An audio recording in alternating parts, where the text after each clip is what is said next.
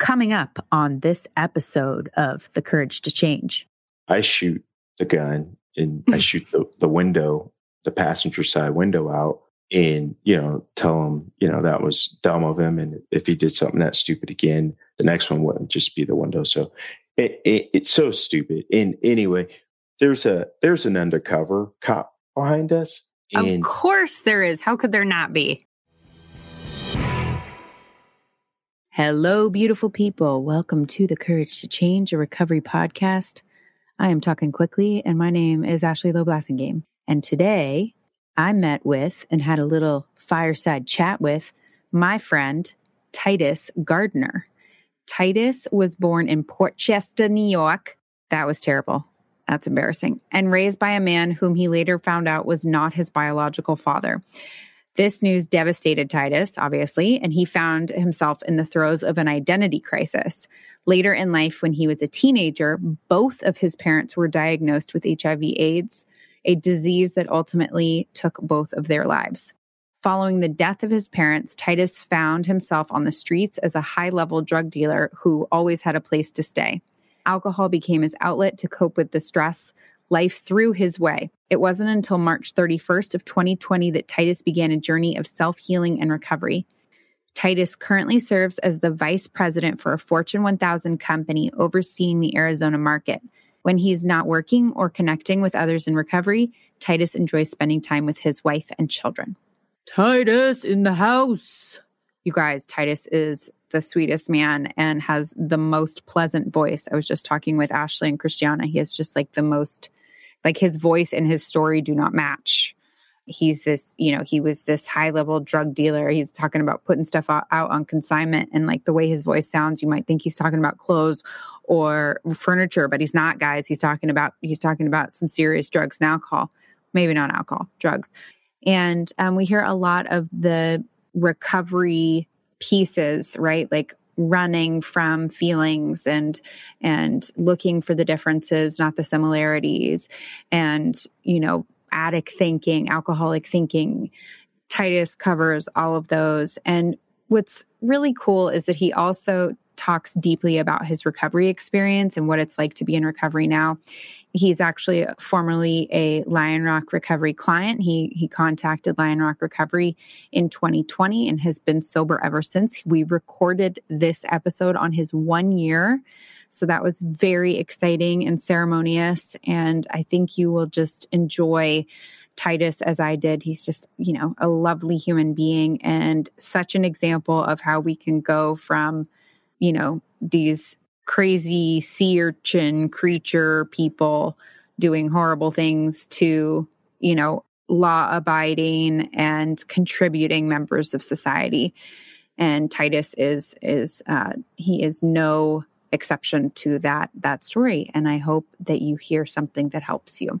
So, without further ado, my friends, we have episode 109 Let's do this.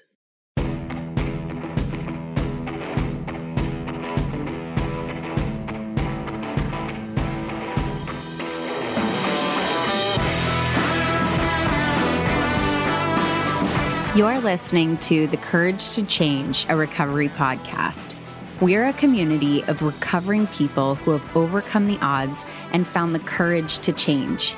Each week, we share stories of recovery from substance abuse, eating disorders, grief and loss, childhood trauma, and other life changing experiences. Come join us no matter where you are on your recovery journey. Awesome. Hi, Titus. Thanks for being here.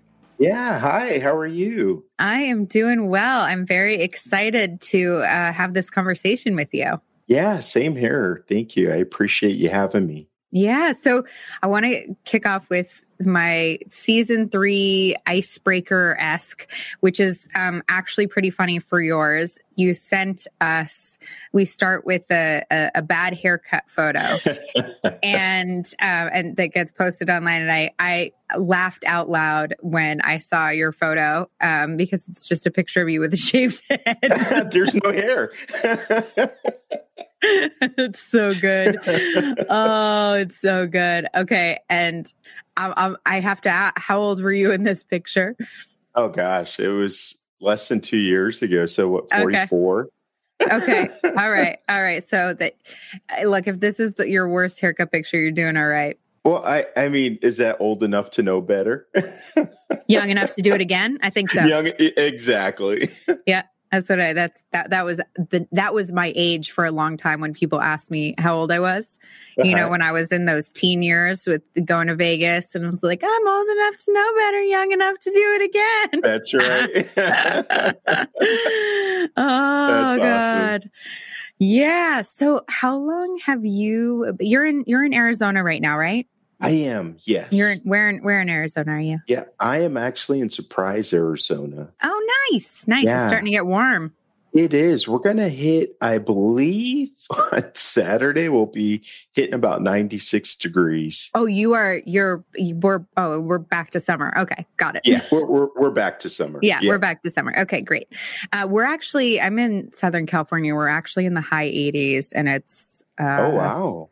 I won't say what month it is because that'll screw us up with I don't even know when this podcast will come out, but it's uh it, so we're we're we're not too far off of you guys. But you did not yeah. grow up in Arizona. You grew up in Port Chester, New York. I did. I did. So I was born in Port Chester in 1974, lived in Yonkers for a little bit um, in my early teenage years, and um, we actually moved to Colorado Springs in 1988 when I was about 13. Oh wow. Okay. And yeah. uh, Colorado, I, Colorado Springs is beautiful. And you, so some interesting things, some interesting things. You grew up with a father that you didn't know was not your biological father, and you found out in kind of a in kind of in a kind of a cruel way. And then your dad and is it the same dad ended up going to jail um, got in some trouble when you were about 10 and 11 can you take us through that time? Yeah so so my father met my mom i guess when i was about two. And uh, this was in in new york in port chester and uh, you know as i grew up i just always, you know, that was the house, father, mother, you know, started having siblings, and um, that was the family structure. Well, my father also had family in Port Chester, New York, his mother, his stepfather, and um, I believe his younger brother lived with his mom at the time, and a couple of cousins. And so, so as a, a young one, you know, we'd go over to Grandma Maisie's house and um, with my younger brother, and uh, and and everything was you know pretty normal. They were older kids than than what we were, so it was always fun being around the older kids. Uh, my father had an older brother, and he would also, if he wasn't in trouble with the law, be over there and he'd hang out as well. So it was kind of kind of normal. My and this is this is your father who is the Green Beret, who was was the Green Beret. That was the same man? Yes, yes. Okay. So he, he was. He was a, a, Green Beret in the Army, served in Vietnam, and also t- taught Kung Fu at some of the local awesome. um, community places like Corpus Christi and things of that nature. Yeah. And I'd go to work with him on Saturdays and he'd work at the farms and pick up fruit and deliver fruits and things of that nature.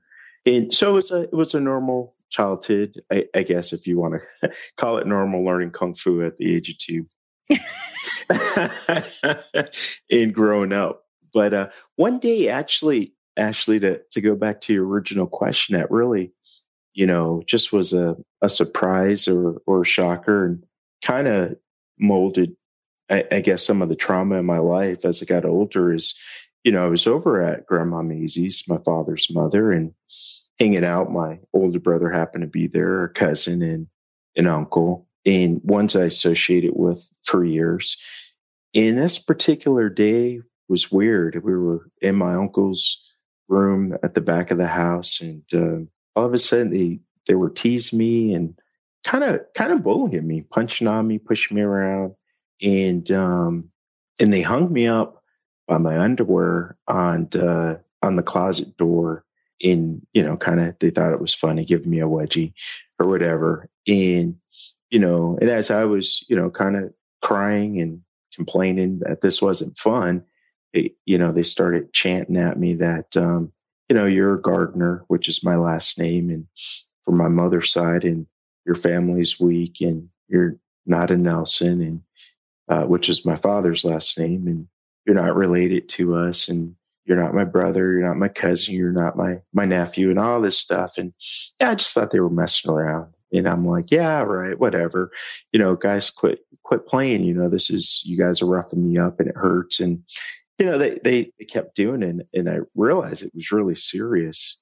And um, and I was really taken back because it went from I thought they were just messing around to they were being being pretty serious. And so I ran in my grandmother's room and I was crying. And um, I told her what they were doing. And she's just like, you know, hey, you know, quit messing with tea is what she called me. And um, and I, I said what they were telling me. And she says, Well, Larry never told you he's not your your real dad. And I said, No, what do you mean? And she was like, Yeah, he's not he's not your real dad. And you know, and so you know, it was pr- pretty devastating getting that news after my grandmother told me that, you know, um, Larry wasn't my father. And it just, just in shock. And, you know, I didn't even care about the, the bullying or the beating. Yeah. You, yeah. You know, just trying to figure trying out what's process. going on. yeah. As a 10 year old. And, um, so I, um, you know, my dad came to pick me up. Uh, you know, I told him what happened and, you know, he, he told me, you know, why, why would they say that? You know, course, I'm, I'm your father. Oh, he didn't cop to it. No, well, he, he did. He he told me that you know it doesn't matter if it's okay. I not. see. I see. He's he's raised me. He's my father. Right. And um, but I, I just started to just notice things, I guess, or or maybe look at things differently from from that point on. And you know, and it, it never it never got better from there. Our relationship never mm-hmm. seemed to be the same. It just seemed to really kind of kind of spiral out of control to where you know I, I really began to despise him as a person. That's yeah, it's such a hard thing, you know, when pe- when someone raises another person's you know biological child like when do you tell them? How do you tell them? You know i feel like i've heard so many stories from people finding out when they're really little to people like that was the first thing they knew to people finding out you know kind of 10 to people finding out at 30 you know it's like yeah. it's so it's such a tricky thing and um and it can really really hurt a relationship. So it sounds like after this point your dad goes to jail, but when he comes back, the relationship is really never the same. And it and from the description of kind of going from the disciplinarian with love and then to feeling abusive, it kind of sounds like something happened when he was away. Yeah, I think that, you know, so when he was away, you know, there I think there was still that bond and and still that, you know, me being at that early age to missing having that father figure emerald in my life you know even finding out what what i did. And um and so what i didn't realize is that my mom was kind of relieved at the time. And um you know that your dad was that your dad had gone away? Yeah that that he was away. Oh, and oh, okay. um what what i didn't realize is that there had been some you know um physical abuse and some verbal abuse and and things of that nature. And she was good about kind of kind of keeping that away from from us. And so when he was away you know I, I, would talk about him a lot and say i miss him. And and i realized that she really didn't talk to him or she didn't take collect calls or anything mm. like that. And i was the one doing all that communication and he would use me to kind of, you know, talk to your mom about this and tell your mom I miss her and I love her. And, you know, when I get out, I love to come back and, and these things. So, so I, so I did that, you know, and, you know, so I pressured her and when he got released and, you know, he, he did come back. And at that point we moved from Port Chester to, uh, to Yonkers, New York. So he came back and it was just different. At first he was, was kind of standoffish and, uh, and, and I can notice that that he was very more loving toward you know my siblings, which would be two younger brothers, and then eventually we had a sister. But he'd be very kind and loving toward them. to me, you know, it was just seemed like um, I know he was he was very stern. Everything was no. I didn't get that that love, you know, feeling that he gave to them. So, you know, I asked him one day. I said, "Man," I said, "You know, you don't even discipline me anymore. What, what's going on?" And and so I, I kind of regret that I ever said that one. But as time moved on from there, you know, um, he was back in our lives regularly. The discipline to me, when he started giving me discipline, just really seemed, you know, beyond just just the regular, you know, physical discipline to correct you from a behavior. Um, right. But it became more abusive to me, you know, with with the belts and the switches and extension cord and you know and things of that nature. And so, you know, I'm getting a little bit older, and and then my punishments would would they wouldn't fit, you know, the crime, so to speak. It would you know, I, I get a, a D at school, for example, and I get grounded for the whole summer. And I have to stay in the house or stay in my room. I got to sit in the window and watch my friends play, you know, when I couldn't play with them. So just these kind of things was really like just didn't seem right to me and it didn't feel right.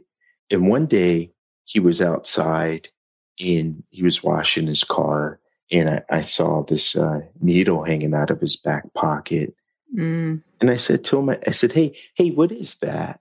You know, hanging out your back pocket. And uh, he said, Oh, he covered it up with his hand. Oh, oh that, that's nothing. Well, it actually was heroin, you know, that that he was using. And, you know, it could have been from, you know, post traumatic stress from the military, you know, being a Nam. I have no idea.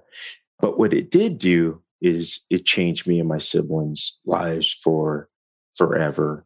And what I mean by that is as the crack epidemic and things got so bad in New York and where we were, you see these drug crack vials from, I'll never forget it at the, at the young age, uh, yellow caps, green caps, blue caps, purple caps, and, you know, just all over the streets.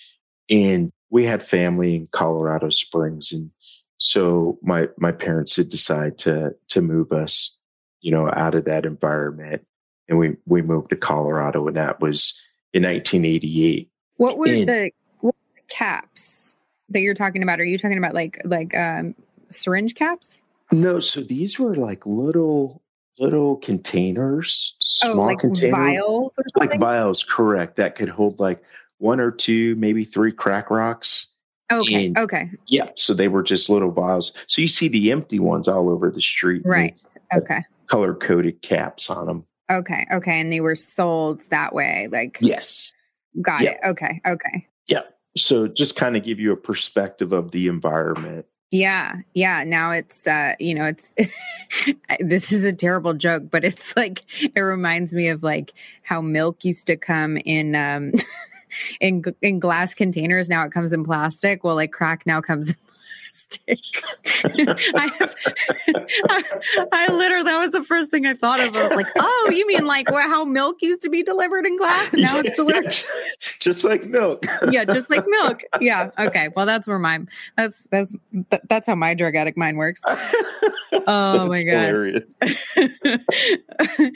okay, so they they're like, let's oh, th- they move you to Yonkers to try to get out, or they try, or they moved you to Colorado Springs to try to get out of that that to Colorado Springs. Okay, yeah. okay, yeah, that makes so, sense.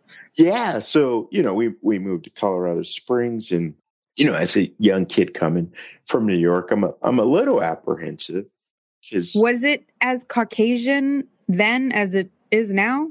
Yeah, Oh, good. Okay. Yeah. So, so, so nothing difficult about that transition. No, but you know, it, it, it started to become more and more diverse just because of the military. Right. So you got Fort Carson, you got the Air Force Academy. Right. Okay. Yep. So, so it started bringing in some diversity, but yeah. So, so, we, so we moved there. We lived with my grandparents for a little bit and uh, we, we get our own place and you know, there, there's a lady back then because HIV and AIDS was really a huge epidemic at the time. It was kind of almost like the COVID when it came out. It was like the unknown. It was like, oh my gosh, yeah. you get AIDS and HIV. That's you know, everybody wants me. you got the plague, right? yeah. Well, and and and interesting, but because you guys didn't know how it was transmitted, so there was no right. So you guys, as far as you were concerned, it could have been airborne. Yeah. So yeah, we we didn't at this time. You know, we we didn't know know anything. I, I mean, we weren't even thinking about you know HIV or AIDS or or any of that. Just it was just huge you know epidemic going on and and increasing around the world and get more and more publicity on the news and you know there was a, a lady by the name of helen she was doing some volunteer work and actually going into the neighborhoods probably the lower income neighborhoods but going into the neighborhoods and doing free hiv tests so I, I remember she came by our house and my parents took a test and I was uh, should have been asleep. It was a school night, and when they got the results back, my mom was um, was crying. I could hear her. She was talking to my dad and saying, you know, hey, what are we going to do? You know, we got HIV. We're going to die, and what's going to happen to our kids? And I would try to suppress that as if it were just a bad dream. That I really wasn't awake until I convinced myself that what I heard was was in fact a, a dream. I mean, so that's a a good that? coping. That, that's a a, a uh, legitimate coping skill. Yeah, yeah. It was, you know. So then, you know, my dad and I, our relationship just just got worse. I don't know if he was more bitter now because of you know the situation, and and I I just remember he would go to the to the VA in Denver. So he'd have to travel about 60 miles north or so from Colorado Springs to do his checkups. And, and I, I, just remember as a kid saying, man, I hope that guy gets in a car accident doesn't make it back. And which obviously wasn't a nice thing to think about, but just kind of where the relationship was and you were you were you were aids wasn't doing it fast enough. It wasn't you, working quick enough for me. You, you a fatal illness was not really just you were that expedition was was needed. Okay well so it sounds like things were going well. Well uh, it was well, I'll give you an example of some of the stuff that that I'd have to do, Ashley, it, that made me feel this way. So, so we're living in Colorado Springs. Uh, I'm pretending this was a dream. No one's talking about it, and um, so it's life is normal. And we, um, our next door neighbor, they, they actually had grass and stuff in their backyard. We didn't have grass in our backyard. It was nothing but dirt. So my dad on a Saturday morning says, Hey, let's go outside in the backyard. Now, not my younger siblings, just me. Yeah, let's go, Dad. What's going on? Gives me a shovel. He gets a shovel. We start digging, and he shows me exactly how he wants me to turn up the dirt and dig in this particular way in these straight lines. So it's hard work, and and I didn't want to do it, but in my mind, I'm like, oh, okay, this is pretty cool. We're gonna we're gonna plant some seeds and get some grass, and I could I could do this. And so I, I don't know how many Saturdays it was, maybe four Saturdays in a row. Um, you, you didn't there. ask him?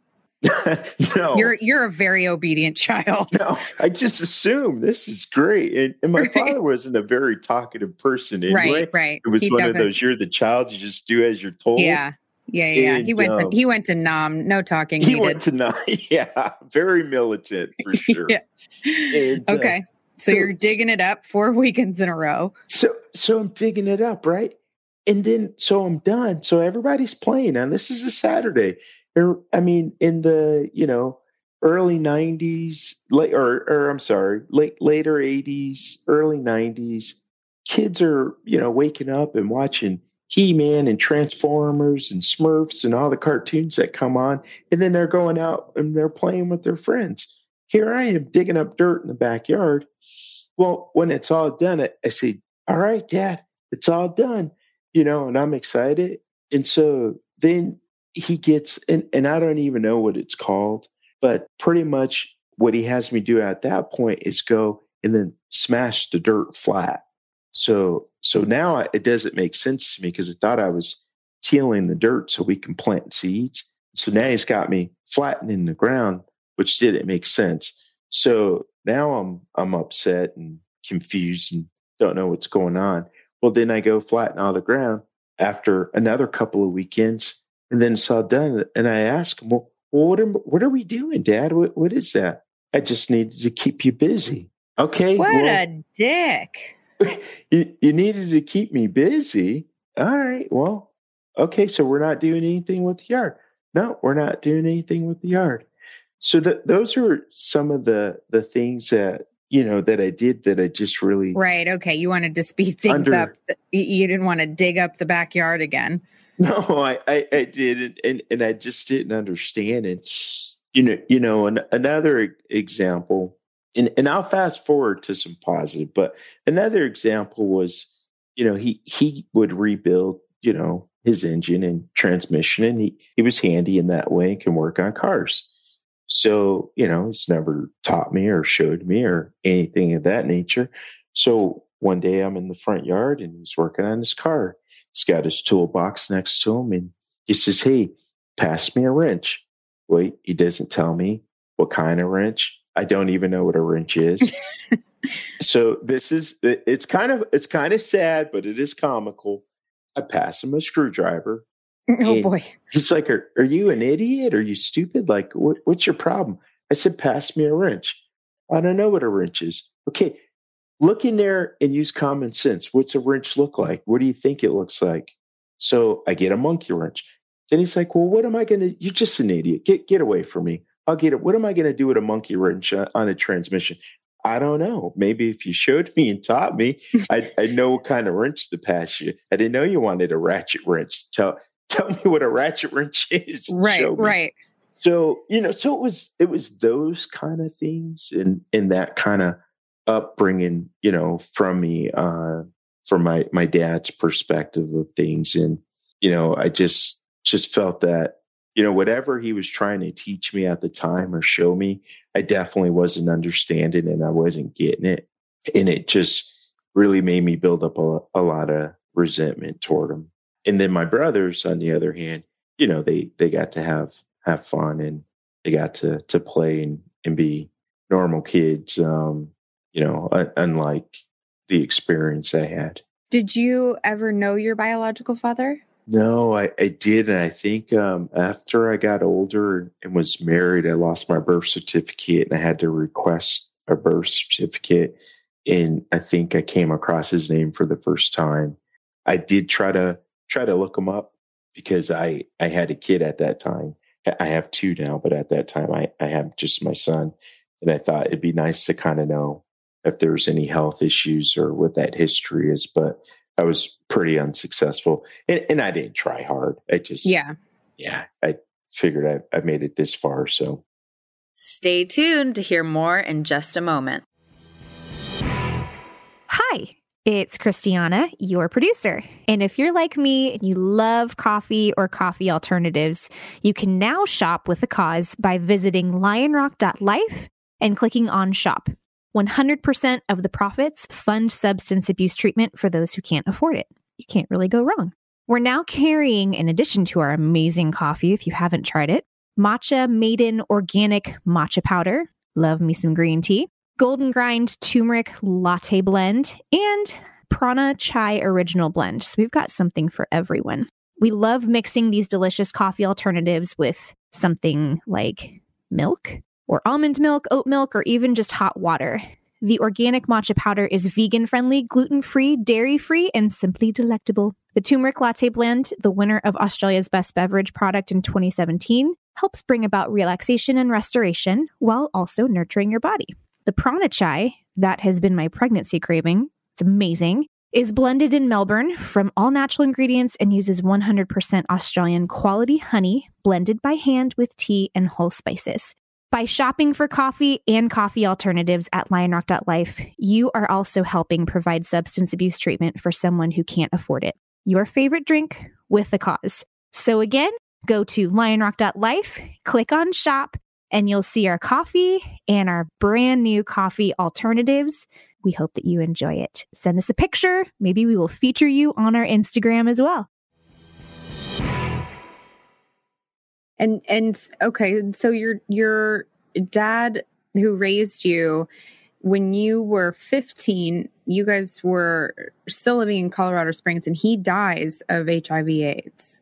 Yes. Yeah. Yeah. He, he does. So, so now that that dream is becoming my, my biggest nightmare because I'm watching him get sicker and sicker. Right.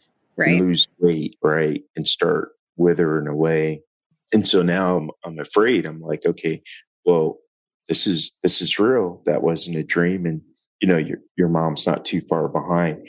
So after my dad got sick, and I believe that was in 1990 and, and he died, my, um, my mom would start having some, some real conversations with me.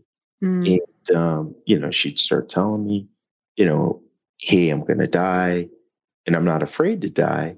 You know, my, my faith and my, my trust is in God, but I, I don't want to leave you guys. And, um, that's my biggest fear. And so I, I need you to, to really get it together and, you know, start studying the Bible. And, you know, I, I need you to keep the family together. I need you to take care of your brothers and your sister. And to me, I'm, I'm just like, Hey, quit talking like that. You're not going to yeah. die. You know, I, and I don't know the first thing about trying to take care of my brothers and sisters, you know. So I, I think I was I was trying anything to kind of kind of run away from it.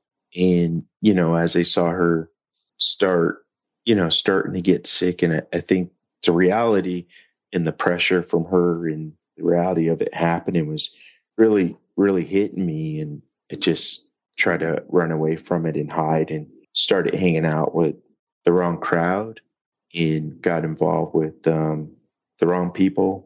Um, started at that time what I call running the streets. So hanging out with people that sell sell drugs and do things that that aren't the most ethical. And one of my buddies from school, his mom was kind of one of those moms that, hey, as long as you do it at our house and it's in the house, I, right. I don't really care what you do. So, you know, if you were smoking marijuana and drinking 40 ounces, you know, at the age of 16 now, you know, it was all cool with her. So I asked if I can move in with them and I moved in with them and, and that, uh, really began, you know, my drinking and, you know, the selling drugs and really transpiring into a totally different person than I was brought up to be. Right. That's what, you know, the descriptions, the descriptions, you know, that's what it sounds like. It's like we turn into this completely different person. And I doubt that if your mother had, I doubt that if you had been the person you, you were, you're describing to me, that your mother would have said, you know, can you take care of the other kids? Obviously, you were in a place where she saw your ability to, you know, to do that and you're believed you to be really, really responsible. And it sounds like maybe you decided you didn't want to be responsible and you didn't you didn't want that on your you know you didn't want to deal with that. And so ran in the other direction which makes sense at you know at 16 17 yeah and, and that's a that's exactly what happened. I i mean I, I ran in that direction and i guess it was just still um not wanting to deal with reality and and my mom you know one thing I, I would like to say about her is that you know uh, from a mother's standpoint I mean, she was super awesome. I mean, just loving, caring. You know, if, if she didn't have it from a financial standpoint, you know, our clothes were just always clean and pressed. And if they came from a secondhand store or if they came from Kmart back then at the time, you would never know, you know, just because of the way that she took care of us. And the other thing that I really appreciated about her, Ashley, that you know, I've tried to bring into my parenting, and my wife's a pretty natural at this is the open communication. You know, mm-hmm. unlike my father, you know, if I said something or whatever, I had to worry about getting, you know, a whooping and, you know, d- don't even know if he heard what I said or listened to me. But from my mom's standpoint, even though there were times there was still discipline coming and I knew it, she took the time and she listened to me. And when I say I can tell my mom anything and everything. I, I could tell her anything and everything. I mean, at one point, I don't know what was going on, but I thought I wanted a, a kid at an early age when she was still alive. And I was like, I'm going to make you a grandma And she's like, You're going to do what? She's like, Boy, you can't even take care of yourself. You're not going out yeah. there. And what girls are you running around here with? You know? And, you know, I could just have those candid conversations. Mom, the, the teacher made me mad in class today, you know, and I cussed her out.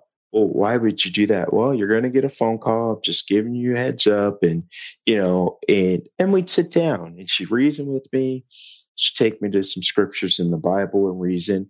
And, and then there was discipline after, you know, if the, the punishment or whatever. And I was okay. And I knew I did wrong, you know, when I'd open up to her. So, you know, losing that and, and, and seeing her start to get sick and have these candid conversations with me that, you know, hey, I'm dying and I'm not going to be here.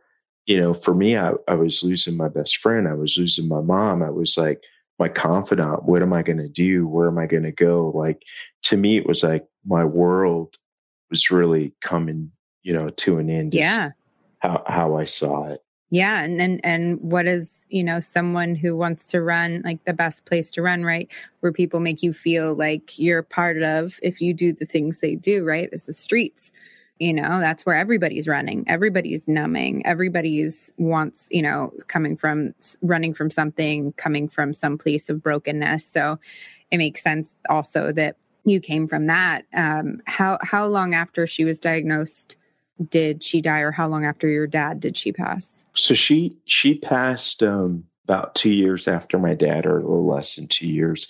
He uh he died in 1990 she died in, in 1992. So, so I, I move out and I'm living, you know, with the school buddy and we're, we're just running the streets and pure knuckleheads. And I had to go by and visit my siblings and my mom. And, you know, I'd buy them, you know, a game system or whatever and drop it off at the house or, you know, tires for my mom's car. Tried to give her money and she, she didn't want my money. She knew where it was coming from. And so you know, she uh, she was really really sick, and she was in hospice at my my grandparents' house. And you know, this is New Year, so I I won't forget this day. But um, I'm in the car. I got my girlfriend and her sister in the back seat, and and uh, my cousins in the front seat, and we're it, we're drunk, we're we're wasted, and we were on our way driving up. Um, I believe it was Academy, driving north in Academy to to go, you know, make a serve before we go to this New Year's party. And um, I got a, a gun in my glove compartment.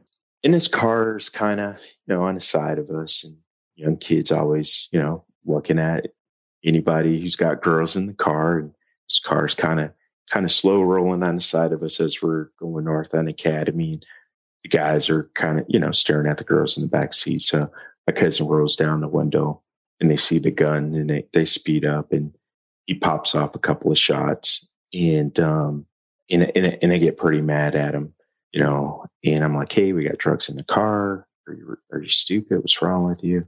And, you know, and I, know I'm, mind you, drunk and not, not proud of my action, but, you know, so I shoot the gun and I shoot the, the window, the passenger side window out and you know tell him you know that was dumb of him and if he did something that stupid again the next one wouldn't just be the window. So it, it, it's so stupid. And anyway there's a there's an undercover cop behind us and, of course there is. How could there not be? Yeah yeah. And and we're we're driving and thinking everything's okay and get, get to the making threat shots. Oh good lord. Yeah get get to um you know, to the place where where we were to make our our serve, and so we're we're inside, and um, I opened the door to to leave, and you know, the SWAT team obviously is right there in the apartment hallway, and they um, rushed me down. I mean, they got guns out everywhere. I, before I knew it, I didn't even know what was going on. I'm up to the ground, knees are on me, guns are at my head, and you know, they they grab my cousin, and you know, and off we go to to juvie and uh, so this is this is January, New Year's of '92. So you know they're they're going through all the charges. Um, my aunt, meanwhile, knows that my mom is really fading away and she's dying. So you know she's writing letters. She's trying to see the judge. you know, to to get me out. And you know, by a miracle, I um, the judge lets me out, and he lets me out on on a Friday, I believe it was January seventeenth of 1992, and um, they let me out on house arrest.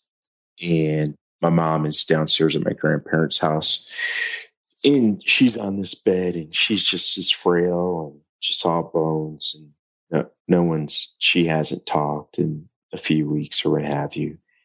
And uh, you know, I go to her bed and and um, kiss her on the forehead and tell her I'm here. She says, uh, "Is that is that you? Is that you?" And I'm like, "Yeah, mom, it's me." And she said, "Are you back?" And I, and I knew what she meant, and I didn't want to lie, but I didn't. I couldn't tell her that I wasn't. When she said back, that meant like, are you studying the Bible? Are you getting your life back together? Like, are you off the street or are you back? And I said, yeah, mom, I'm back. And, um, and then she died. She had, didn't say a word after that. And, and, and, you know, she died that Sunday.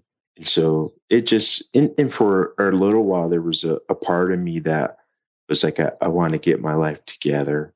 You know, I'm still young enough to to get myself together 17 now and um I, I tried but you know just the pain the confusion the hurt the lostness it, it didn't last for a long time. So I, I continued doing what i was doing you know got got off house arrest eventually got off my probation but continued to to run this, the streets and and um you know went from doing small small deals to you know um, getting with some some pretty big players in other states and doing things on a larger scale and you know just becoming you know pretty pretty pretty fearless and not really caring because I didn't really care what happened to me. I didn't care about my life. So my life was pretty much, you know, just drinking and partying and making money. And, you know, that, that kind of was my life. Um, I did though, Ashley, in between all that, I, I met who my wife is today. I, I met Cindy, and you know, I did fall for her, and she was um, more on the, the good girl side.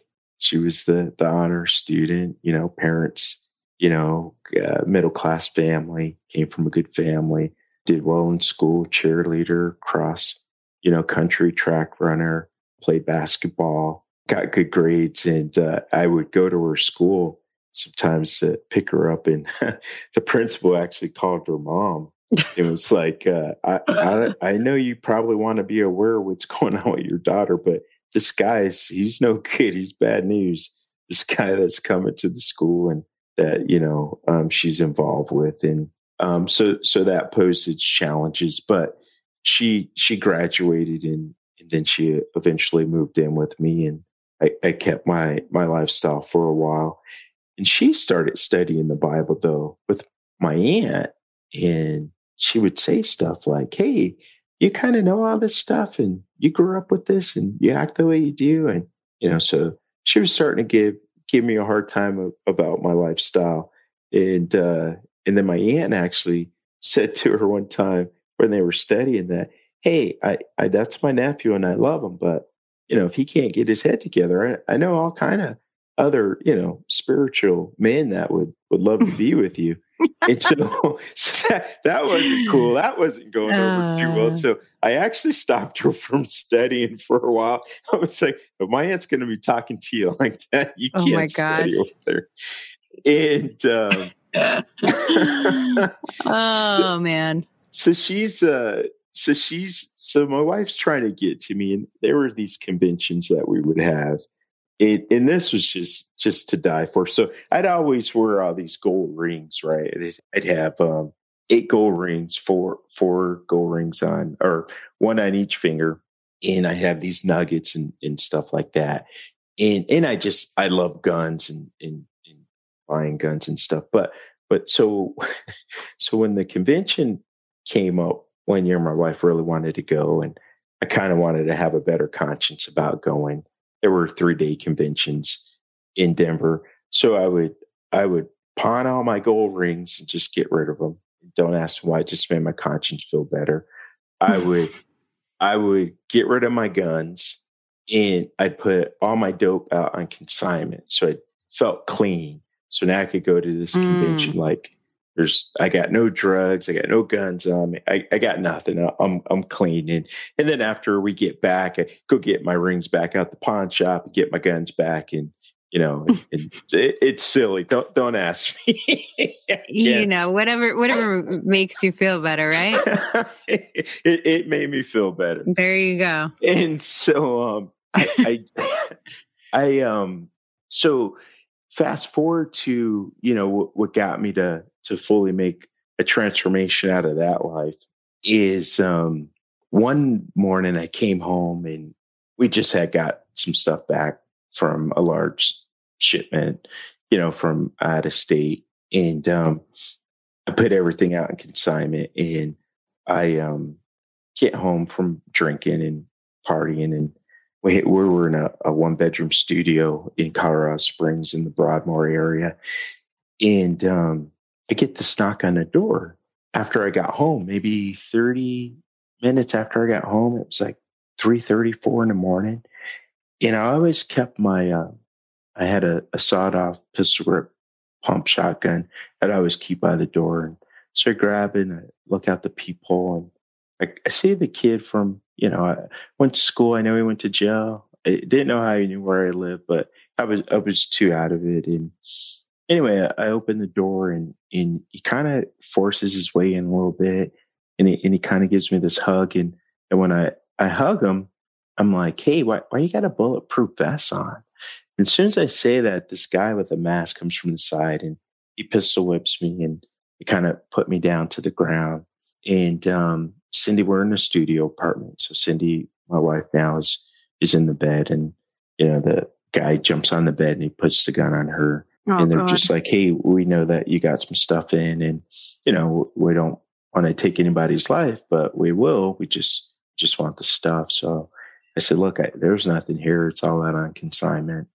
and I got a couple of thousand dollars in the house and a and a half of uh, you know cocaine, and you can have that, and that's all I got. So anyway, so they they took that, and you know I, I grabbed my gun and looking out the window and down the so, hallway. but the guy who came in, like you knew him. I knew him from school. I sure did. Yeah, from when wow. Yeah, when I was in school. So somehow, just through some associations, I, I it was a setup, and um, and he, yeah, yeah, and obviously he wasn't. A lot of people were afraid of me, but he, he obviously wasn't afraid to do it because he did it.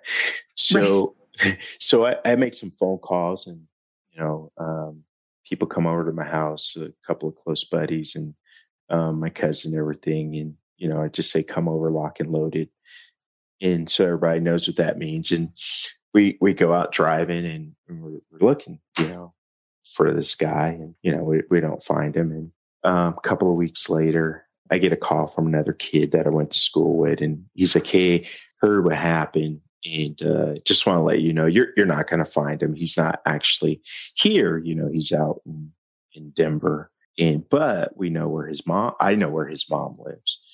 So um, I'm like, okay. So like it's you know it's like send a message, you know, time and um, right you know, we we drive to the house and and I naturally you have to kill his mother. I mean, there's no other option. There, what else are you gonna do? Right? Yeah. Like it's yeah. I mean, I don't see any other no other way out of this, obviously. One plus one is two, actually. Yeah, I mean, it's not my fault. I don't make the rules. I don't make the rules. yeah. So. okay. All right, I get it. So so um so we pull up to the house and and and I can't do it. And you know, uh, my cousin and some buddies, you know, they they're out. They're like, "Come on, let's listen." I'm like, "Nah, we're not going to do this." And you know, I'm really mad. And I'm like, "Hey, everybody in the car, this is not going down. It's not going to happen." And um, what I, I realized that you know I, they were, you know, "Hey, we got to do something," and you know, this is going to make you look even worse. And you know, it's one you already got jacked, and hey, you're not even doing anything about it. Blah blah blah. And you know, there was a time Ashley, sad to say that I didn't care about my life. I didn't care about life in in in doing something. I mean, so far fetched and thinking that way um, pains me today to even think that I could have been a person like that back then. But you know, there was a, a time in my life where I, I wouldn't have hesitated or even thought twice about doing something like that because just the place I was in. And, um, but you know, I was, I was in love. I was in love with Cindy. And I thought one day I, I could study the Bible. One day I could be with her and I could change my life and I could have a family.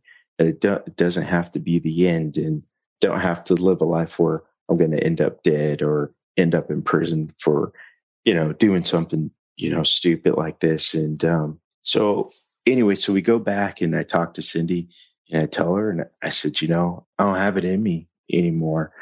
You know, I'm feeling a different way, feeling things that I've never felt before. And I care about you and I want to, I want to start a different life and I don't want this life anymore.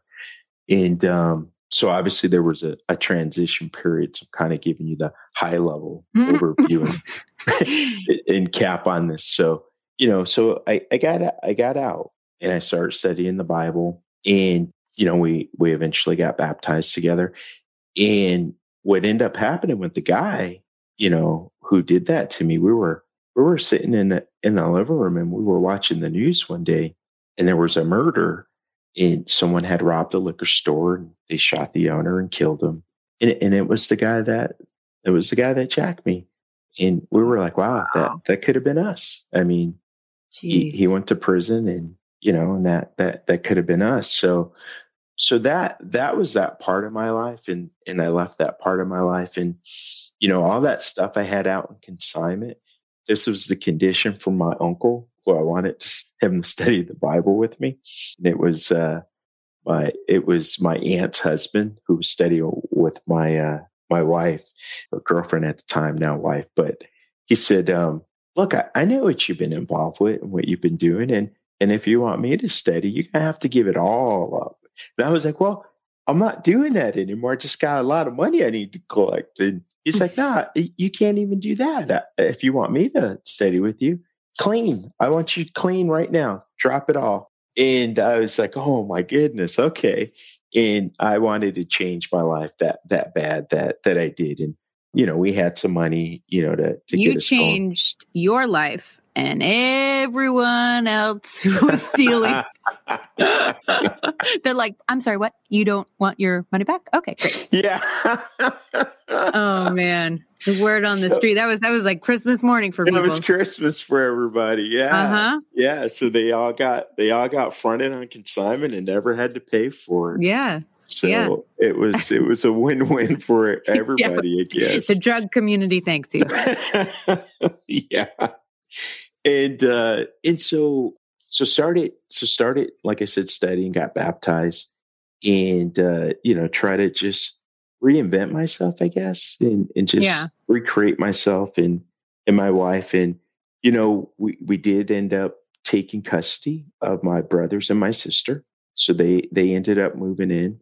We took care of uh you know the one that's right under me until he was 18 and my brother underneath him, the youngest, we he stayed with us until he was 18 and you know and my sister did too until she went to college so so during that time things were were better for me from that perspective and i felt like wow you know i, I did something that my mom wanted me to do and mm. that was keep her kids together so that we weren't separated and we all they everybody grew up together so we were where where were your siblings when you took custody of them? Where had they who had they been with? Yeah, good good question. They've been with my grandparents. So Okay, okay. So so two were with my grandparents and and the youngest boy was having some um some real challenges and issues and they had him in um I mean it it wasn't like a what do you call it? They had him in a facility for people that struggle with like mental health and breakdowns and stuff okay. like that. So so that's where he was. So that was more of a process of working with him and getting him out of that institution that he was in, which probably took Cindy and I, I don't know, about six months in total before we were able to get him out and actually, you know, get legal custody of him and, you know, which we were able to do. So I bet he was relieved to get out of there. Yeah, yeah, for sure. For sure. And um and so we, so we took them in and you know, the one thing, even though I thought, you know, you know, I'm I'm doing great and and, and I'm happy, my life is is really changing and turning around. You know that uh, that alcohol always mm-hmm. stayed a part of my life, though. right, it's the drugs, not the alcohol. That's that's the that that thought will kill you every time. Yeah, in the over drinking, you know, there were times where I always felt that I had drinking in, in control. I guess I never looked at myself as an abuser of alcohol. Yeah. Um, just a person with a higher talent, t- tolerance than others. That's it. totally. yeah. Yeah. I get it. Yeah. I mean, if maybe one or two shots, you know, put you under yeah. and it takes me six, you know? Yeah. It's not my fault. so, so uh, that, that was, um, you know, something that, that I, I struggle with even, you know, after changing my life in, in that perspective, the alcohol still stayed with me. And, you know, so now my brothers are, are out and, you know, my sister's still with us. And uh, we have our first child in 2002 and we have our son. And I'm running my own business at the time um, in the facility service industry. And um, things were going very well and things weren't going as well anymore and um, economy, you know, took a hit back then in the early 2000s, and uh, the larger companies were coming into our small little city of mm-hmm. Colorado Springs, and they were they were taking all the business, and so I got a an offer from a buddy of mine in the industry who had moved to Denver, and he asked me if I wanted to take a job in Denver. So I did, and I sold what little bit of accounts that I had left and had tons of debt from equipment and things like that. We ended up losing our, our house and you know, just just wasn't a, a good time and a good place. And, you know, having my my my son. So we moved to Denver and it was nothing what I thought. I mean, this job was a part of the job and a requirement to drink. And it was a requirement mm-hmm. to to entertain your customers and you mm-hmm. have a budget and you need it to spend that budget on a monthly basis. And it went from from where i thought i had things under control to i mean it, my excuse was hey i got to do this for work. I got to do this yep. for work. And so then we have our second child or my wife's pregnant now with our second child. Um, our daughter she's pregnant in 04 and so she's got a what a two year one and a half year old. She's pregnant, and here I am coming home all the time, you know, hammered from work, and you know, so not so not good.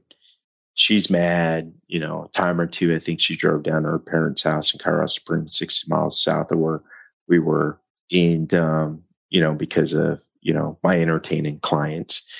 And so I remember, you know, one time you know, I'm in my company car that they provided and we're entertaining, you know, customers and we've been drinking all day long. I mean, it's unbelievable when I think about it because we're so far from that, you know, today in this company. But, you know, we were, I mean, we were at lunch with a customer and it started off with drinks at lunch. And next thing you know, lunch started at 12 and it's two. And this customer's got her customer buddies coming and then they're getting a glass of wine and they're getting this and they're getting that. And it's five o'clock and we're still there. Now it turns into happy hour. More and more people are showing up. And, you know, it's like eight o'clock now. I've been here, you know, we've been bouncing from one restaurant to the next restaurant, you know, for eight hours now. You know, but but I'm justified. It's for work, right? I, I mean, mean, did you get the account? Yeah, yeah, right. We're I'm servicing my customers. Yeah. I mean, makes sense to me. Once again, I get it. right. And so I'm driving home and um and I obviously shouldn't be driving, but I'm driving home, get into a fender bender on I 25. I think the guy's been drinking too. So we get out and we, we don't no, exchange. it's your fault. No, it's your fault. it's it's like we're, we just don't want the police to come. So yeah, yeah. go. Both of you are like, look, I'm I'm drunk. Okay, good. I'm drunk too. Let's never Yeah. talk about this again. Let's, let's just wash our hands and let's go Yeah. our way, right? yeah, it sounds like the best case scenario, to be honest. Well, well, well here's Oh. the thing. Actually, it would have been. Instead, Oh, no. I'm I'm driving home. Oh, for the love. um, I got a bumper hanging from my car. Okay, so I'm on I'm on the highway. so you get pulled over. I, I get the bu- no. This is Oh. even better. You, Oh. you just it, it just gets better. And so I'm getting off on my exit. We lived off of Arapahoe, and if you go right on Arapahoe, you're right in front of the police station. If you Right. go left in the, on Arapahoe and through the light, I mean, you're where our condos were. Well, which direction do you think I went? Well, good lord, don't go right. Well, that's exactly what I did. So I go right, what my bumper dragging right in front of the police station, and what do you think happens? um, yeah, they they wanted to they wanted to see if you were all right. they they come to see if I'm all right, and and there I get my first DUI. Mm, And, your uh, first, yeah, yeah. aka there was a second. there was a second. Yeah. So that that was the first dui so so $10000 later and hmm you know all kind of classes and community service and the whole nine that that you go through you would think i'd learn my lesson.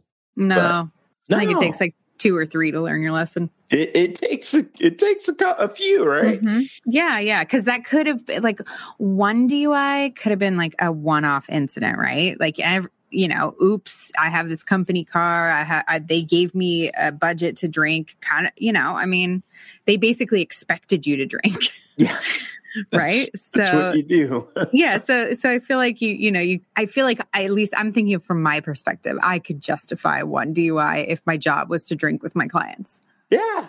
So so so here here I get through that and um there's an opportunity for me to to take, you know, I fast forward from that that year. That was in 04. I get that DUI. No, I'm sorry. I, that was in the beginning of 05. I get that DUI. So fast forward, I get a call to come out here and take a job in Arizona.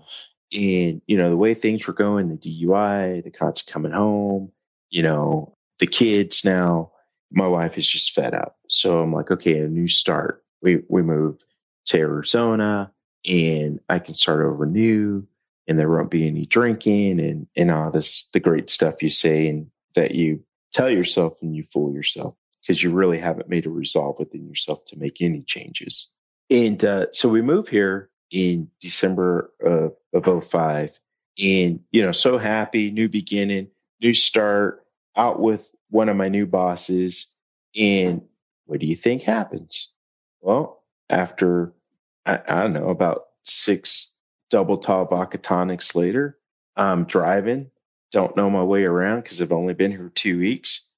Well what do i do? I get a dui so so i start off with with the dui here well in arizona back then Joe Arpaio mm-hmm you know, was the sheriff. And so I'm, have you heard of Tent City? oh yeah and i know i know plenty of people who've been there yeah, well, I could you could add me to your list now. So, you know, that got me that got me into Tent City. So, you know, I fought it and fought it and you know, there's there's mandatory jail time for that stuff. So thankfully it was work release. I was fortunate enough to keep my job and you know, I was like, okay, I got to quit drinking. This is crazy. You know, it's continuing the same pattern that's not changing. And, you know, so I stopped, I think for like two weeks, you know, take a, take a two week break. And then I'm like, okay, now just going to be a social drinker. And, you know, I'm just going to drink beer. No, no hard, no hard. who knew it was so easy uh so you're like i'm just gonna okay so i'm just gonna be a social drinker.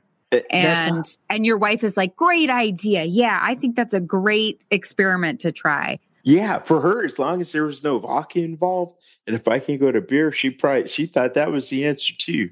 So yeah, just just beer and you know that and that that was short lived and and that that got me you know in and out of you know the same deal. But i did do good on the not the no drinking so i would i i did i could say i did get on that for a long time hit hit some hit some areas where you know i i got caught behind the wheel but you know never got in never got pulled over or, any trouble but for the most part you know I, I did not drive after i was drinking and so I think I'm doing good and I'm managing it. I'm just like, okay, just no more going out, no more drinking out.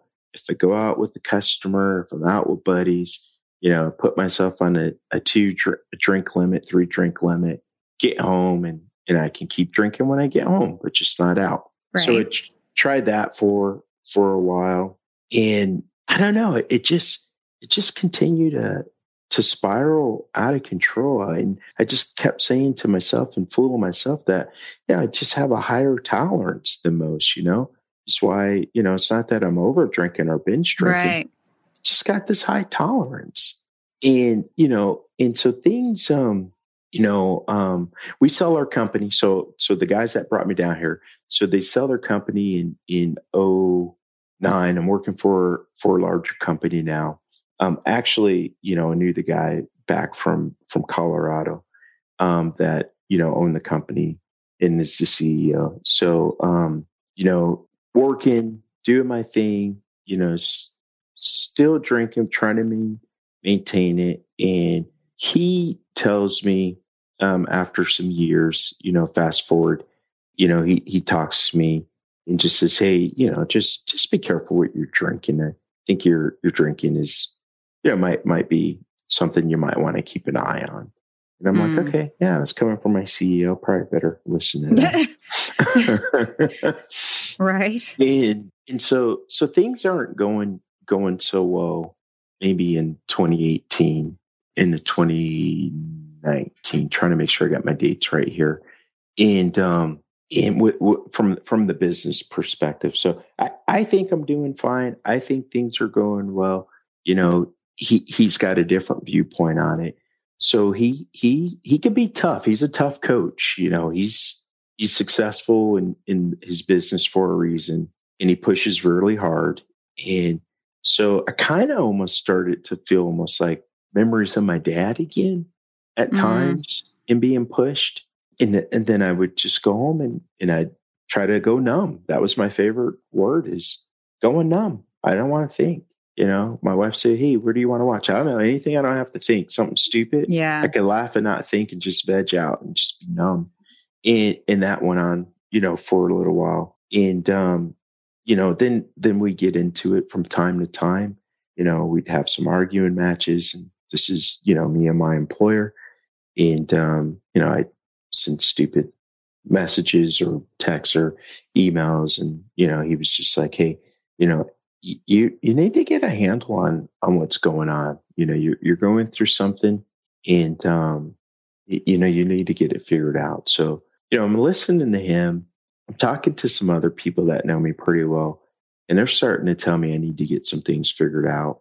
And my sister in law, who lives in San Antonio, you know, whenever I'm there, her her husband, we you know, kind of ran the streets together, and um, you know, so we, we go way back from there. So we're we're really close, and we get together and reminisce and drink, and you know, it's out of control. And so he's not that bad, I guess, when I'm not when if I don't visit or if they're not visiting. So so she's even made a comment or two to me, you know, about you know Titus were just concerned, and I'm like concerned, like this is what we do, you know. Right. Then, then we all went to Costa Rica and it was it it was bad. I drank a ton, and and it was bad. So so now I, I got family talking to me. I got my employer saying something to me, you know, and my wife's always been saying something. So now it's just right. not her. Well, my daughter is starting to stay in her room and um, not come out, or when she does, it's it's brief, and that's not us. We we're super close family. And my son talks to me and is like, Dad, do you know why you know, Kaylani's always in her room. And it's because of when you when you drink too much and um, you know, just we don't like seeing you like that. And so I'm like, I got a lot of people talking to me right now. Yeah. And um, and so her, we throw a, a party for her on her, I think it was her eighth grade graduation, and we had it at a the Biltmore. It's a like a resort hotel, and she wants to do, you know, this brunch over at the Biltmore. So, so we stay the night there, and um, we have close friends and her friends and everything come over, and you know, and it, really nice, you know, dress up and you know, environment, and um, and this is one of the days I always remember, in you know, and I and I regretted this, but you know, I, I just got so tore up. I mean, Ashley, I mean, I, I passed out during the, the brunch and it, it, was embarrassing. You know, this was supposed to be all about my daughter and, you know, yeah. too many mimosas and, you know, just kind of took it into the bad place. So anyway, w- with all this communication from people and everybody telling me this stuff, I've always been the person that I always said, Hey, if one person tells you something, you know, that's their, that's their thoughts, their perspective on things. That's, you know, just their opinion, you know, but if you got 10 people telling you and you're the only one that disagrees, then maybe you got a problem or maybe there's something you need to look at. And right. um, so I'm starting to think this in my mind. And, and so this is all going in my mind, but I'm still drinking. I'm not giving it up, but it, it's, it's, it's with me. And on March 30th of 2020, you know, I'm, I'm drinking and uh, it started early at you know, I was off that day. I started early at six in the morning. The wife is, she's on me. You know, why are you drinking at six in the morning? What is your problem? And I'm like, hey, look, just minding my own business, trying to enjoy my day off. I'm not even bothering you. Go back to bed. Why are you making a big deal? But she's on me, which just triggers me more, you know. And so now it's, you know, I'm drinking more we get into the biggest fight that we've ever gotten to, you know, and and not nothing physical, but just the the loudness and the arguing and you know, and we did it in front of the kids. And, you know, and I'm saying, you know, I'm cursing at her and I never curse at my wife and I'm saying cuss words and, and it's just completely out of control with this.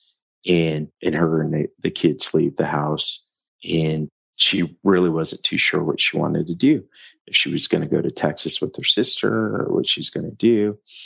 So then that, that Tuesday, which was a year from today, I, uh, I, I called in sick. I took a PTO day because I, I really had some, some deep thinking to do. And I, I sat at the kitchen counter and it just sat there in the morning. And I said, you got to decide what you want to do from here, Titus. You're going to keep drinking and this is just what you're going to do and this is who you're going to be or you got to stop and you're going to change your life. You're going to become the husband the father the person that you know you can be. So i went and got the family together and we all went into my bedroom and i apologized. They were like my daughter actually spoke up. Yeah you always apologize but nothing ever changes. I'm kind of done with it. I'm like mm-hmm. okay told my wife, you know, and she's like, ah, you know, Titus, it's the same. It's always the same thing. You feel bad, you drink, you feel bad, you drink, you feel bad, you know, it's just this vicious cycle. And, you know, we get that you get stressed at work and we get all these things, but, you know, do you know how we feel? You know, do you, do you realize the impact that you're having on us? And then my son, you know, tells me, you know, dad, think about this. Mom hasn't worked in years she's been a stay at home, you know, since we've been born. And you're the sole provider of the house. If you do something, you get in your car and you drive and you get pulled over and you go to jail, you lose your job, whatever, you know, like our whole life changes. Like you're going to impact us. And mom can't provide for us and I can't provide. We can't, we can't provide for ourselves. And I, you know, I just don't know if you think about all these things you know, when you're drinking and the impact and you can have in, you know, as a mature at the time 18 year old, he's telling me this stuff and he's like, Yeah, you know, hey, in or maybe he's 17, going to turn 18. And he's like, Hey, Kaylani and I are getting older and you don't want to ruin this relationship and you know and and this is how you want us to remember you dad as we get older and we move out and you know i know you don't want that. I know what you've been through as a kid. And all these things were super impactful as i'm standing there like listening to my family and the things i've been pondering. And i said i know that you know it's words but you know i made a decision for me and it had to be my decision but i made this decision right. that i'm going to stop drinking. And so they said well that's great. And my wife said you need help and i was like nah that, not, not doing that don't need help and she said you need professional help i said i don't need professional help you know i just said i'm going to stop i'm going to stop so they said i looked at the kids i said do you guys agree with mom and they go yep we do and I said, so everybody here thinks I need help. And they all say, yeah. So, okay, I'll think about it. Not, no guarantees. I don't think I do, but I'll think about it. Thank you. So I went back out. Well, they took off later on to go run errands, pondering over everything. My life feels like it's just spiraling out of control. And, uh, and I go online and I start doing some research and, uh, I find Lionrock and I call, talk to a lady, super pleasant, super nice. I think her name was Nancy. We spoke for like almost an hour. And I don't know, it was just something about what she was telling me, what I was looking for. It just felt right. And, you know, I um I signed up and, you know, and I think a week later I started the intense group, you know, sessions and therapy of it. And um one thing I one thing I left out was uh so when and, and this was still a, year from now on the 31st of last year, March. So my wife is talking to her, her friends, and um, you know, there's families that we're we're super super close with. There's four of us that we do everything together, and and the husbands rally up, and I get this text message from one, and he goes, "You're going to be home later? Because we're coming over." And just the tone, the way the text read, I'm like, what the heck is this? And so then I find out why the family left that day. While I was doing my research and found Lionrock. So one of my buddies is, I know he's probably like 340. He's an ex bodybuilder and um, he's a he's a he's a trainer. He's a big boy. And then the the other two guys, you know, they come over. And um, so I've already done my research, found Lionrock, had a great conversation with Nancy, feel great about moving forward. And they come over they answer the door and they're like, Can we come in? I'm like, Yeah. So they come in, sit down, and they start asking me what's going on, what happened yesterday, blah, blah, blah, blah, blah. We can't, we can't, can't see you like this. And one of my buddies, he he lost a friend to alcoholism and said he's not going to lose another close friend to it. So as we're talking, I'm trying to figure out well, what's going on here. So tell him, uh, yeah, this is what I told Cindy them. I called Lionrock. I'm super excited. Tomorrow I'm talking to somebody to give all my insurance information, get the program started. They were like, can we see it? So go online, share the videos. We're looking. They were like, oh, that sounds great. Then, then one goes, the one that texts me, he goes, so you notice why we're in sweats and everything when we came over here? And I said, no. He said, man, we're going to haul you out of here, whatever it took, scrapping, fighting, whatever. But you were going to get some help tonight. And I was like, are you, are you kidding me? And he goes, No, I'm not oh. kidding. We came over here. We were we were dragging you out of here. oh my god! We're so happy that we don't have to.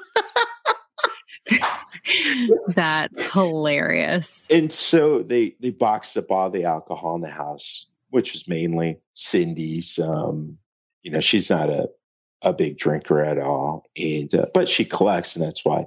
And I don't like her stuff, so that's why she had so much of it and um, so they, yeah. they just what's that? I, would say, yeah, the, that's it, our stuff when we're drinking. It's like we we don't have a ton left over. It's no, not a I'm, we don't. That's not usually our style. No, I'm at the store every day or every other mm-hmm. day. Yeah. So yeah, there's no stock for me. Mm-hmm. So they just wanted to get it out of the house. And I was like, no, I, I, made my mind over, guys. And they're like, we feel comfortable if we took it. So they boxed everything up and took everything out. And you know, I started my journey, what Lionrock and my journey of healing and recovering, you know, on March 31st, 2020. So today is my one year anniversary. Congratulations. Of being sober free.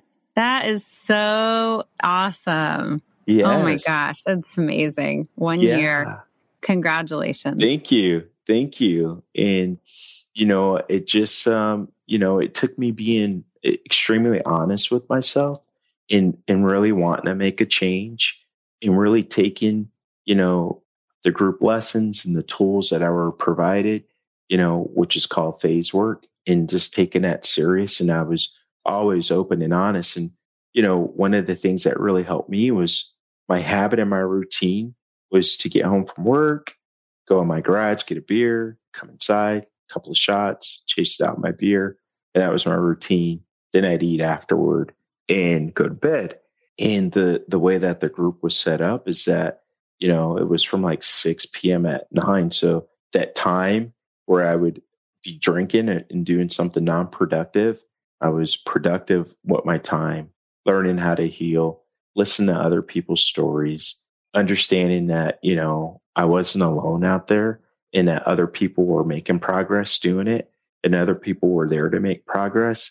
And so it was, it was truly, truly eye opening and, and so helpful. And, and then I would talk about the groups, you know, what I would say, or I would, with my family and I would, you know, read them like my phase work, like, hey, I got I'm presenting my phase work on Wednesday. and, you know, how's this sound? I've been working on this. And, you know, my wife's like, oh, that's great. And, you know, after like two months, my daughter, you know, just said, Dad, I can tell you're really changing. This is really helping you. You're like excited. You like look forward to your groups and your work and you're writing all this stuff out. And I'm so proud of you. And she gave me a hug, and that was like the start Aww. of the healing our relationship back. Yeah. And my son's always just been this trooper, and you know, I worry if more is hidden inside of him because he's just always from the outside, just that loving, supportive, you know, kid. But you know, I just started to watch my relationship with my wife continue to improve and get better. And I started feeling so much better. I wasn't waking up with this guilt and anxiety or who did I text and who did I call? And, you know, hey, honey, I'm sorry for this. And hey, I got to go to the kids because they saw me do this or they heard this. And, you know, I, it's like I rid myself of all of that. And, you know, one of the big things that I come to learn for myself too is that, you know, with all that childhood trauma that, that I was hiding and running from, that it caused some insecurities in myself and you know um, my self-worth was really at an all-time low and i didn't think very highly of myself and um, and i really through trying to heal and you know learning those different distortions and how to deal with that and looking at things in a different light and in a different way and you know really looking at myself and being proud of the progress that I've been making, you know, it's just been so exhilarating. And, you know, for the longest time, I know one of my, my, or not one, my counselor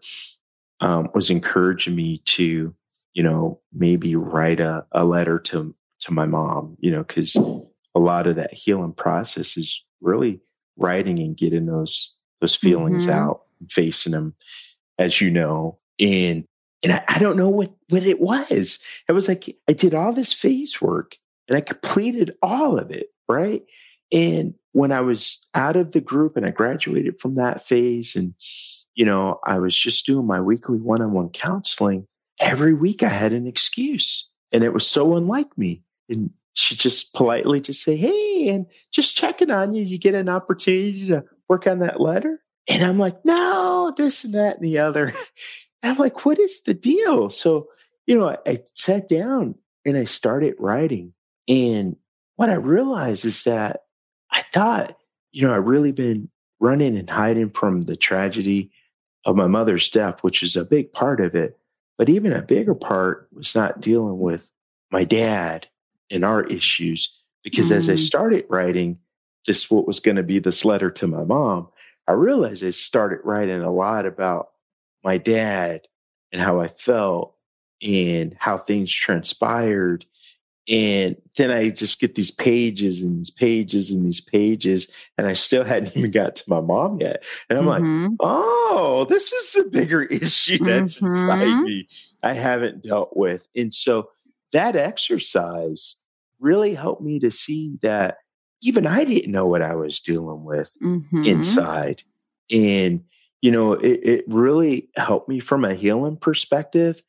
And, you know, and as I, I got all that out and was able to read it to like i said we're a very close and open family I, read it to my kids and i read it to my wife and you know we went through it and um you know i also wrote them you know um how i feel about them and how thankful i am for their support and in my life and i was able to finally write a letter to my mom and um and i decided the letter probably would have been very depressing and very down because that's just how I saw everything.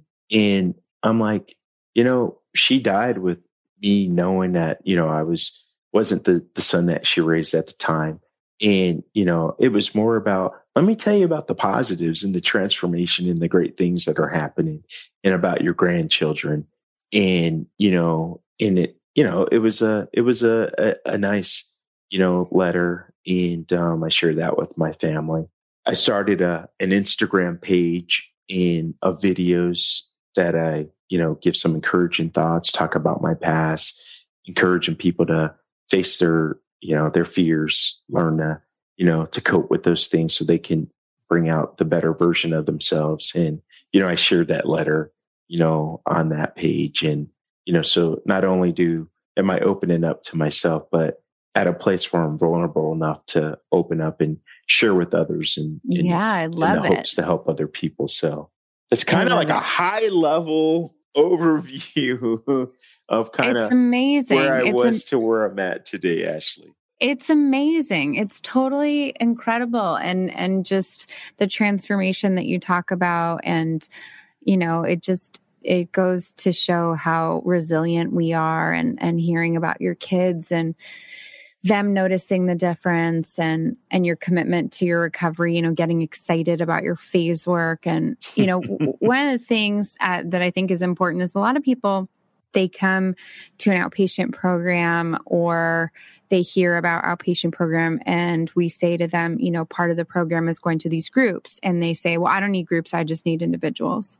And from someone who didn't even think he needed professional help why do you think that going to group for, you know, and this is for the people who don't understand why group is so valuable, why do you think that going to group was so valuable to your recovery? Oh my gosh. It, it was so, I mean, I was definitely one of those people that just thought, you know, give me somebody to talk to. I can talk it out, let them listen, and, you know, um, get to where I needed to be if I was going to accept professional help. But, mm-hmm. you know, I said on the first day of group when I introduced myself, I said that you know I'm I'm not trying to offend anybody, but my my view of group is that it's for people who just feel sorry for themselves and don't have the mindset and the willpower to just make a change.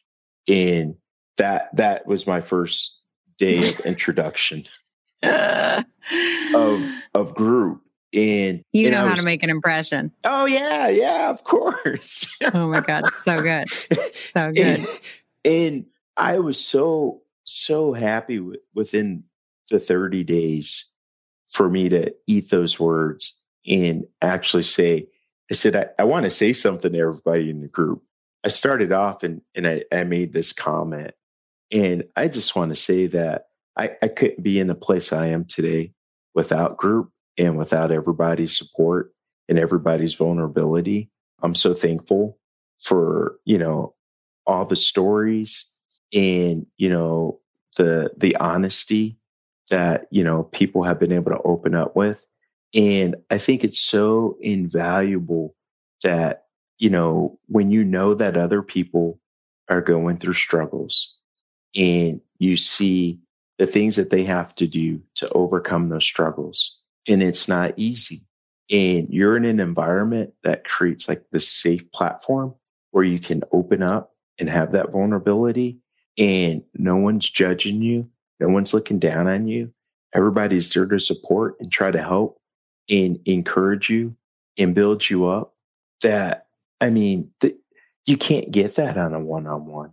I Yeah. mean, it was just, I literally would like, oh my gosh, I got to get going. I got group and wrap things up at the office. Like, I got to get going. I got to hurry up. You know, I got group. And, you know, if I was like one minute late, I was texting my, my group, you know, counselor saying, you know, hey, I'm just pulled up at the house. I'm running in. I'm going to be logging in, you know, and, you know, because it was just that important to me. And, um, you know, I, I didn't want to let anybody in the group down. And Yeah. I know everybody feels that way about one another. And it was just so impactful. Like, you, you can't, uh, you really can, honestly, you, you can't trade that for a one on one. And, um, you know, for me, and I'll say this because I, I said this too in group, is that even though I made this resolve within myself, I said, I'm going to stop drinking. It was hard for me to picture that, to say, how in the world can I go to, I can see a month, but past a month, I was Yeah. like, I can't see that. It like gave me anxiety. It stressed me out. And then to Yeah. think- to pull it out of my life altogether was like so overwhelming. How does this work? yeah, how how could it work? It's like to me, it's like it's um, it's kind of impossible, right, to just take that out. And what I loved about group is that when you give your introduction, um, or you you your check in, I guess I should say, you check in. Hi, my name is Titus Gardner. My drug of choice is alcohol, and I've been sober for X amount of days. Well, I'd hear people say stuff like, "I've been sober for seventy days." I'm like, "What?" I've been sober for 90 days. What? I've been sober for 120 days. I'm like, oh my gosh, like I can't wait to hear this. Like, how did you do that? How did you get there? Right. And, you know, and I'm like, I'm Titus Gardner and I've been sober for like five days now, you know, and it's such a milestone to hear, like, how am I going to get to these guys that are at 40 days, 70 days, 120 days? Like, how did they do that? And I want to be at that place. And, um, you know, that in itself too is so encouraging to just see that people were doing it and it was possible and it can be done. And you did it. You've done it. You've done it for a year. 365 365. days. That's my check-in. hmm That's right. That's your check in. It's incredible. I love it. I love it. Well, you're an incredible human being, and I, I love your Instagram videos, and Thank your you. story is so inspiring. And I'm just really grateful that you decided to share your story with the the world and and this particular audience. And I think there are a lot of people out there who are going to relate and and find value in the words that you are sharing with us. Well, I appreciate it. Thanks for having me. Thank you. I've listened to your story on your podcast. So I appreciate you sharing your amazing story as well. And yeah, I just, uh, you know, having this feeling of really caring for yourself and loving yourself, it's built so much confidence in me as a, as a person, um, so much happier, you know, as a person. And I just want to share that. And I work around people and I talk to people and I see people and I'm around people within my family. And I know that they face those similar struggles about themselves. And, you know, it may mm-hmm. not be alcohol, it may be something else. And if I can encourage, you know, people to really think about themselves and, you know, if that means you have to seek out professional, you know, help or whatever it is that you have to do, it's so valuable to take those steps to become a better you. It's an amazing feeling. And it's something that actually I really wish I would have done years and years ago. But I'm glad that, you know, I'm still here and was able to do that. And I just look forward to what the future holds for me. Me too. Me too. You'll have to keep us posted. Thank you so much. This podcast is sponsored by lionrock.life. Lionrock.life is a recovery community offering free online support group meetings, useful recovery information, and entertainment. Visit www.lionrock.life to view the meeting schedule and find additional resources. Find the joy in recovery at lionrock.life.